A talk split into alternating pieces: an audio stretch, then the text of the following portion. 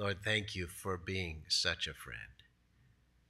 And we know even now you are being a friend to Russian soldiers, to Ukrainian soldiers that know you as Lord and Savior, and to those who are calling out to you for the first time in this time of, of danger and meeting their new friend and Savior.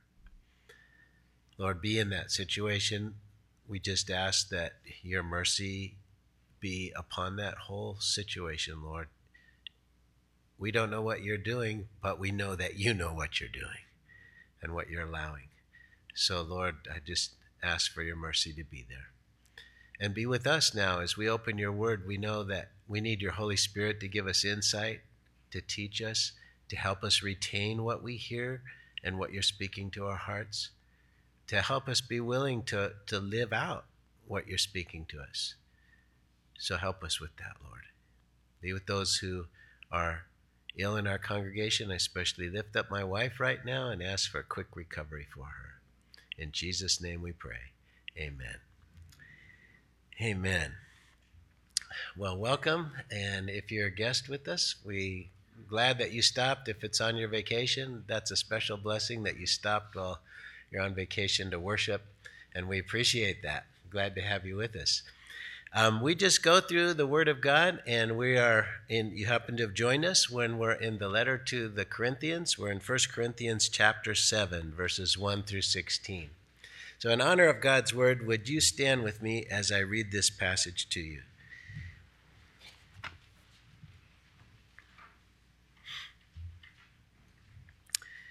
Now, concerning the matters about which you wrote, it's good for a man not to have sexual relations with a woman but because of the temptation to sexual immorality, each man should have his own wife and each woman her own husband. The husband should give to his wife her conjugal rights, and likewise the wife to her husband. For the wife does not have authority over her, over her own body, but the husband does. And likewise the husband does not have authority over his own body, but the wife does. Do not deprive one another except perhaps by agreement for a limited time that you may devote yourselves to prayer. But then come together again so that Satan may not tempt you because of your lack of self control. Now, as a concession, not a command, I say this I wish that all were as I myself am, but each has his own gift from God, one of one kind and one of another. To the unmarried and the widows, I say that it's good for them to remain single as I am. But if they cannot exercise self control, they should marry, for it's better to marry than to burn with passion. And to the married I give this charge, not I, but the Lord. The wife should not separate from her husband, but if she does, she should remain unmarried, or else be reconciled to her husband. And the husband should not divorce his wife. To the rest I say, I, not the Lord, that if any brother has a wife who's an unbeliever and she consents to live with him, he should not divorce her. And if any woman has a husband who is an unbeliever and he consents to live with her, she should not divorce him. For the unbelieving husband is made holy because of his wife, and the unbelieving wife is made holy because of her husband. Otherwise, your children would be unclean. But as it is, they are holy. But if the unbelieving partner separates, let it be so. In such cases, the brother or sister is not enslaved. God has called you to peace. How do you know, wife, whether you will save your husband? Or how do you know, husband, whether you will save your wife? Amen. This is God's word. You can be seated. So, the Apostle Paul has been addressing some of the, the problems in the church in Corinth. In fact, uh, a good part of the letter, I think the first 11 chapters, mm, 12, 12 chapters even, um, are addressing these different problems that have arisen in the church. And there's been, Paul had been there for a year and a half, and they had, he had written them once, they've written him once. So this is actually the second letter of the Corinthians. We don't know anything about the first letter. Apparently, it's been lost. Um, but he's dealing with all these problems that have arisen in this culture. This morning in our Bible study, we talked about how uh, how decadent the city of Corinth was and, If you wanted to call someone very immoral, you called them a Corinthian. And so it was a very corrupt society. So this church is the, the believers have come out of this culture and are, are gathering together, but they're having trouble with their the, the the past and the problems within the city and, and their past lives. And so Paul's clarifying for them God's boundaries for healthy marriages in this particular passage. Verse 1 again says, Now concerning the matters about which you wrote, it is good for a man not to have sexual relations with a woman. You see the that last part of the verse is in quotations. In other words, this is what they had written to him. And apparently the church of Corinth had had written about abstinence, saying, well, you know, we're having such trouble with this. Maybe it's good for a man not to touch a woman. All people, all people should just be absent, abstinent. Um, that expression, touch a woman, was a Greek idiom for having sexual relations. Prostitution was an, an accepted norm in the city. That made it difficult for the new believers to, to give it up. And Greeks believed that it was impossible to be sexually satisfied within the bounds of marriage. So it was just a cultural norm. Thus, Corinth was a sex cesspool of sexual indulgence. The church seems to have decided the best way to deal with it was abstain altogether. They thought all believers should remain abstinent if they wanted to be pure. Our, our culture today has become quite a bit like that of Corinth. It's no wonder because we're taught we're in our educational system that we're just an animal. We're maybe a higher form of animal, but yay, we're just animals. And so, why should we behave any differently than animals? At least, not the non monogamous animals, right? Sometime when when you have you're just wondering, Google monogamous animals. It's very interesting. It's fascinating because there's a lot of them. So the idea ignores the, the soul, this that you can just be sleep with anybody. It actually dehumanizes us. Some people in the church had gone to the other extreme never have sex. The body is evil. But that can't be true because God made the body and He said of all His creation that it is good. In fact, He said at the end of chapter 1, it is very good. So, Paul was writing to give this balance to their mindset towards sex. Biblical sexuality is the only view of sexuality that can properly account for the body and the soul. Verse 2 But because of the temptation to sexual immorality, each man should have his own wife, and each woman her own husband. The husband should give to his wife her conjugal rights, and likewise the wife to her husband. The Bible tells us of Adam and Eve, not Adam and Steve. And God said, The two shall be one, not the three or four or more. The patriarchs show us how messy bigamy can be, right? You just remember uh, Sarah and Hagar and uh, uh, the, the wives of Israel. Marriage is a picture of Christ and the church. That is what God's creation of marriage was intended to portray. It's among those good things that God created. And we were designed to find our other half with all the differences which make us whole. It's often frustrating. Amen. Come on, be honest. And as it, and as we learn um, to honor each other above ourselves, but it's also a tool that God uses to mature us. It's a blessing to share life intimately with another. Your spouse should become your closest friend. God designed marriage, it's a sacred union between a man and a woman. You know, when our city decided to pass the LGBTQ ordinance, they also decided to try to do away with our religious liberties. At the city meeting before the vote, I stood up and reminded the council that almost every major religion in the world believes that marriage is a sacred union between one man and one woman. And I have to add biological man and biological woman. I asked for an exemption for churches so they could maintain their religious freedom. And I was ignored, and they voted unanimously uh, to pass it. And said that if I offered to officiate any weddings, I had to offer to officiate any wedding. In addition, they said, nor could we let our church building be used for organizations unless we let them be used for all organizations. So I asked the mayor, I, I said, Well, do you mean that if the Satanists want to come in and slaughter a chicken in the worship of the devil, that I would have to let them do that? She said, That's the Supreme Court's decision, and they've made it.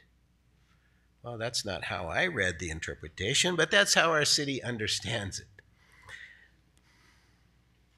It's funny because a little about a year later, the city called and asked if they could use our, our hall downstairs.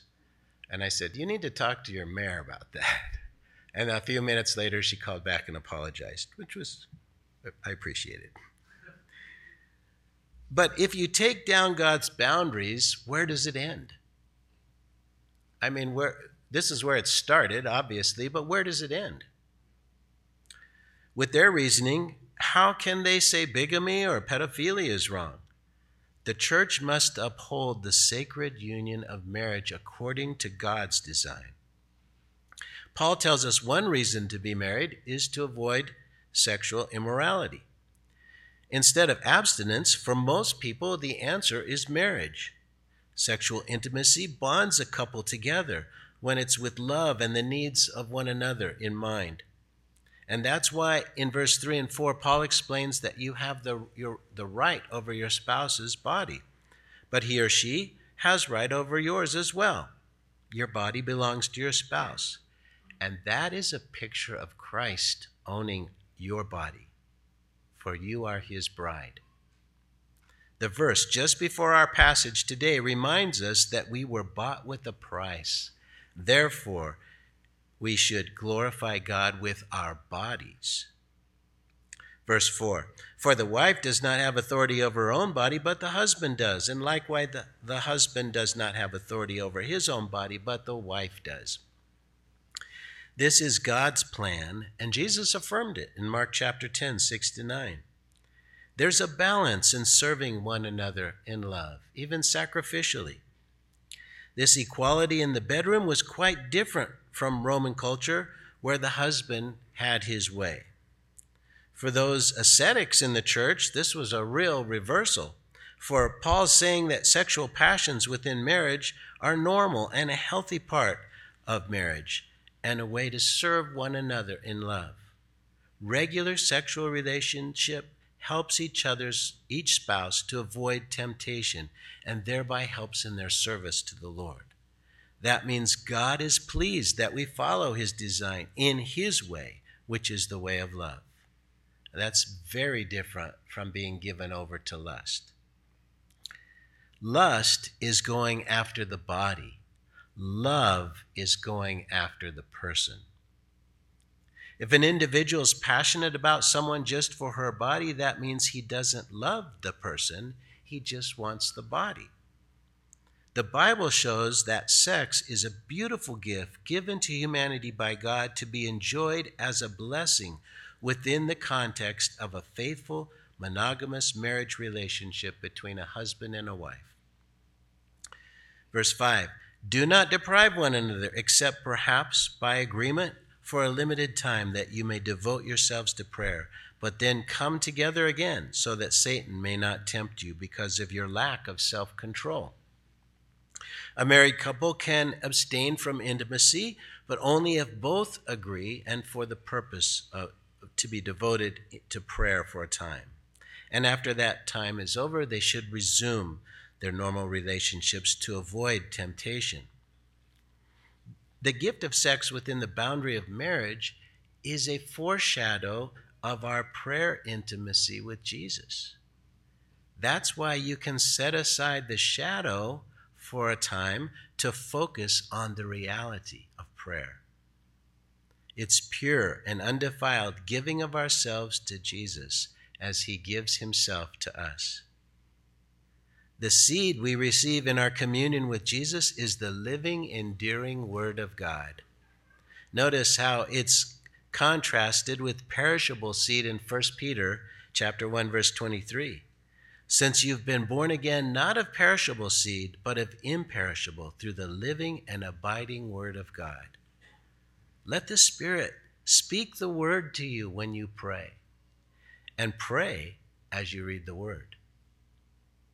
It's fascinating to me that that when Muslims see dreams or visions of Jesus, they usually report that he quotes scripture to them.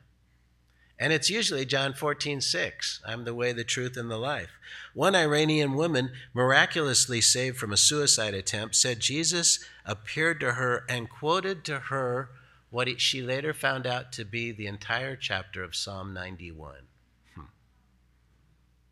The seed of the word in a heart that is receptive brings new life in us. Paul warns that to not keep regular sexual relations can give Satan a chance to tempt us. The natural desire in us is ignored when one partner refuses to have sexual relations. And if that goes on for a long time, his or her partner will be tempted to look elsewhere for that intimacy. You're harming yourself when you punish your spouse by withdrawing from intimacy. And this gives Satan an opportunity to destroy the marriage. If there are physical reasons, see a doctor. If it's emotional, you may need to see a counselor. But in either case, be open and honest with each other and pray together about the situation. Verse 6 Now, as a concession, not a command, I say this I wish that all were as I myself am, but each has his own gift from God one of one kind and one of another. Not all people have the gift of abstinence uh, and being single. Most would find single life to be too tempting. Men seem to struggle with this more than women. However, both sexes have a God given desire to be with a partner of the opposite sex. That need is kind of unexplainable because we have so many differences that we're required to constantly compromise our desires. Marriage can only be all that it should be when we find our satisfaction in Christ. I'm going to read that again because that's very important. Marriage can only be all that it should be when we find our satisfaction in Christ. If you're trying to fill up that emptiness with your spouse, it's never going to happen. The only one that can fill the emptiness God put in us is Jesus. Some people, like the Apostle Paul, have a gift of, of a much more diminished desire, and so they're pa- and they're so passionate about the Lord and their ministry, they don't have time for a relationship.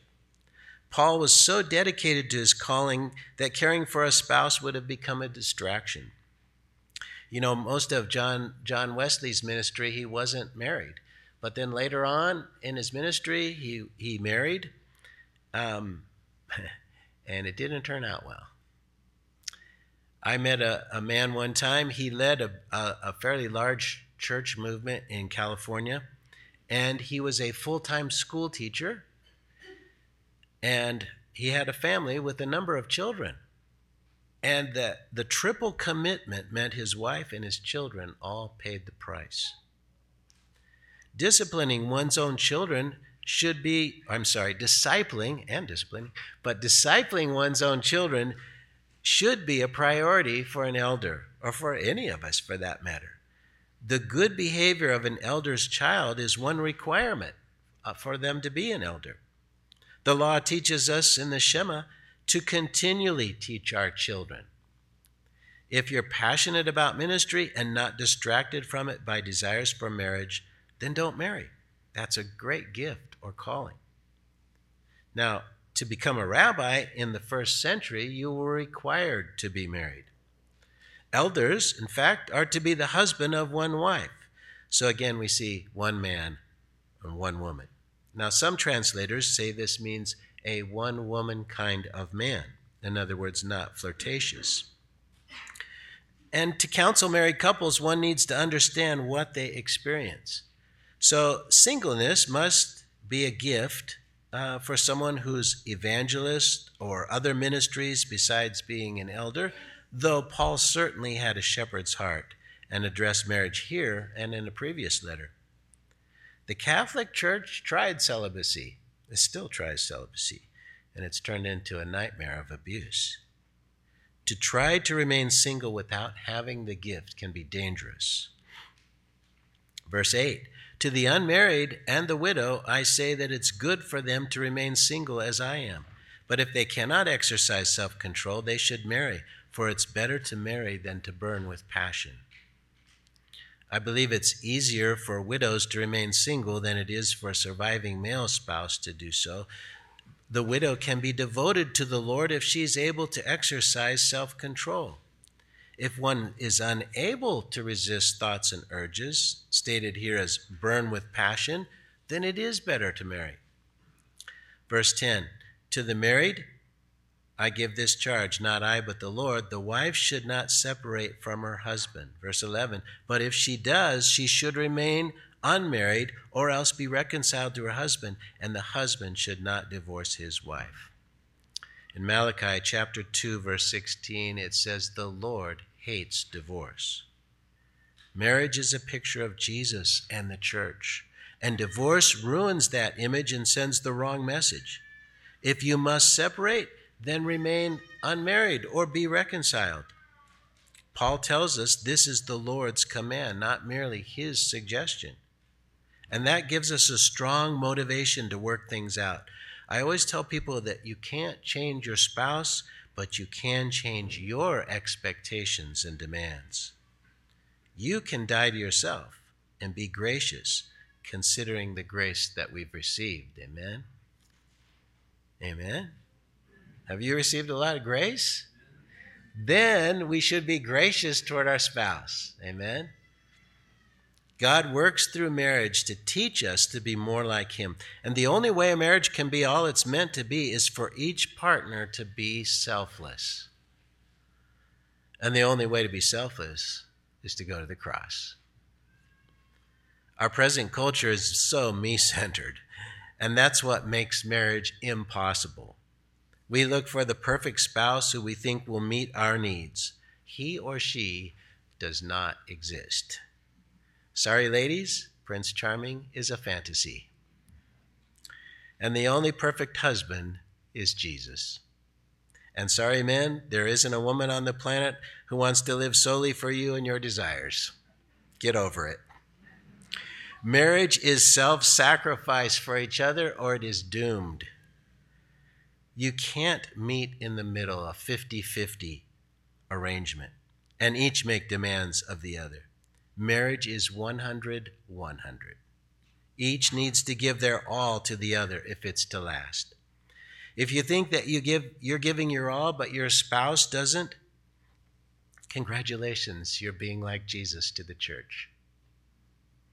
Keep it up, though, and he or she will slowly be changed by your faithful love. That's implied in 1 Peter 3 1 and 2. If he or she does not change, remember, Jesus keeps on loving us even when we are unfaithful. And remember Hosea and Gomer. I doubt anyone has it that tough. Only when we see that Jesus is our greatest need and the source of our satisfaction can we be realistic in our expectations of our spouse. Marriage can be beautiful and fulfilling, but not when we seek it to be that for ourselves, but rather when we seek it to be that for our spouse, because our needs are met in Jesus. There are cases, of course, of physical and emotional abuse where counseling is needed. You know, it's uh, most of us grow up in homes that aren't the perfect example, and so we need to break, unlearn patterns that we've learned. Scars from our past can be expressed in unhealthy ways. The Word of God can correct all that, but sometimes a good Christian counselor is needed to give you the tools to help in the process of change. Verse 12 through 14 To the rest I say, I, not the Lord, that if any brother has a wife who is an unbeliever, and she consents to live with him, he should not divorce her. If any woman has a husband who's an unbeliever, and he consents to live with her, she should not divorce him. For the unbelieving husband is made holy because of his wife, and the unbelieving wife is made holy because of her husband. Otherwise, your children would be unclean, but as it is, they are holy. Boy, was that confusing to me for a long time. Paul has no scripture to back up his opinion on this matter, but he must believe this suggestion is from the Holy Spirit. Do not leave an unbelieving spouse. They may come to Christ through your influence. Now, this cannot be saying the spouse, uh, the unbelieving spouse is saved. And I say that because verse 16 asks, How do you know whether you will save your spouse? You see? That implies that they are not saved, but may become saved through your witness to them. So if one is saved and the other is considered holy while in the relationship with the Christian, Paul implies the children of a Christian then are set apart for God. We should claim this for our children, amen, and grandchildren. Again, this doesn't mean that they're saved, but rather that God looks upon them as those considered to be set apart for Him, and they are saved when they come to a personal decision to accept the forgiveness of their sins made possible by the sacrifice of Jesus in our place on the cross. Verse 15 But if the unbelieving partner separates, let it be so. In such cases, the brother or sister is not enslaved. God has called you to peace. Not enslaved means they're free to marry again, not bound to the unbelieving spouse. Instead of living in turmoil of the demand and of demanding that they stay when they don't want to, Paul says, let them depart. They may find the Lord in return. And I've seen that happen. Um, one particular case, the woman thought there was some someone better out there for her, and the the world was just um, tantalizing to her, and she had to go out and try it, but ended up realizing how good she had it. But when she came back, years, several years later, her husband had already remarried. And I've also seen unbelieving man return in time in return in time to his unbelieving to his believing spouse. And that in the situation I'm thinking of, the wife is still trusting God for his salvation. The emphasis in these verses is not our freedom to remarry, but the hope of the salvation of the unbelieving spouse. The world looks at marriage in a very selfish manner. The woman wants a man to support her and give her children. The man looks at marriage as a way for a woman to meet his sexual desires and care for his home.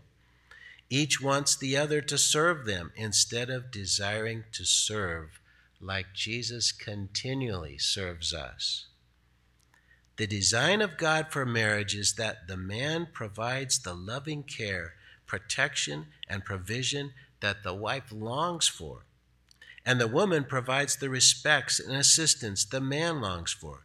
Those God given desires, as opposed to the desires of the fallen nature, see the spouse as a gift from God to be appreciated and valued.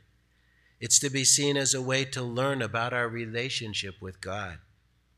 I often find that when I'm failing to be the spouse I need to be, it's because I'm not reflecting the relationship I should be having with Christ. My ego's gotten in the way, and I'm not expressing the grace that God continually expresses towards me. It all comes back to our relationship with the Lord. If I complain about my spouse to God like Adam did, I'm just showing the same ingratitude he showed. Lord, it was the woman you gave me. Remember, he had the perfect wife designed for him and him alone, and he still complained. Verse 16 For how do you know, wife, whether you will save your husband, or how do you know, husband, whether you will save your wife? Here's the reason one should remain with their unbelieving spouse the Christian's godliness in words and actions, the love that they express, the pure agape love, should draw their spouse to the Lord. Unfortunately, I've too often seen the Christian spouse misrepresenting Christ and being quite different from 1 Peter 3 4, which says, But let your adorning be the hidden person of the heart with imperishable beauty, of a gentle and quiet spirit, which in God's sight is very precious. A contentious and demanding spirit not only drives the spouse away from you, but from Jesus as well.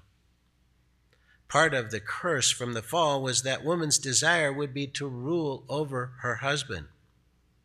The husband is called to lead and craves respect.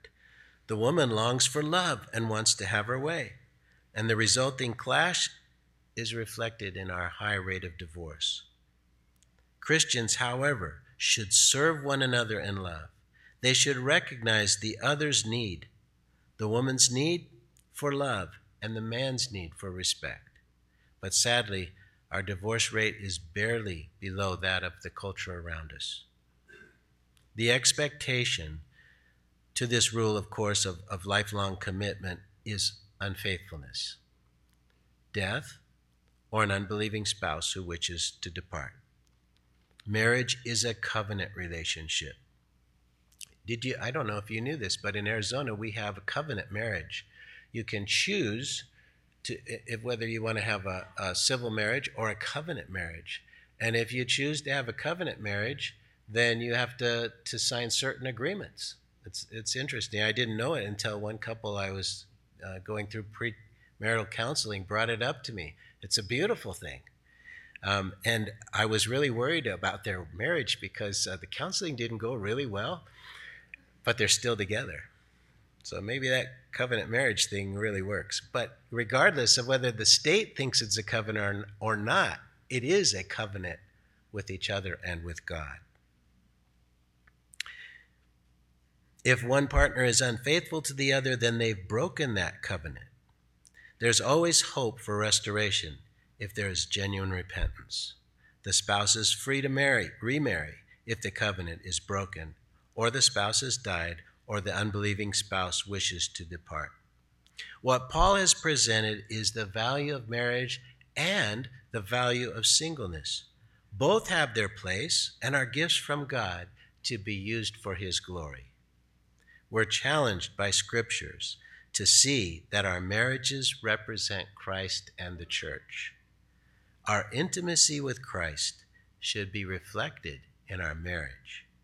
Married or single, let us live for the glory of the one who purchased us with his own blood. Amen. Amen. I'm going to ask Jill to lead us in a closing song, and then I'll give the benediction.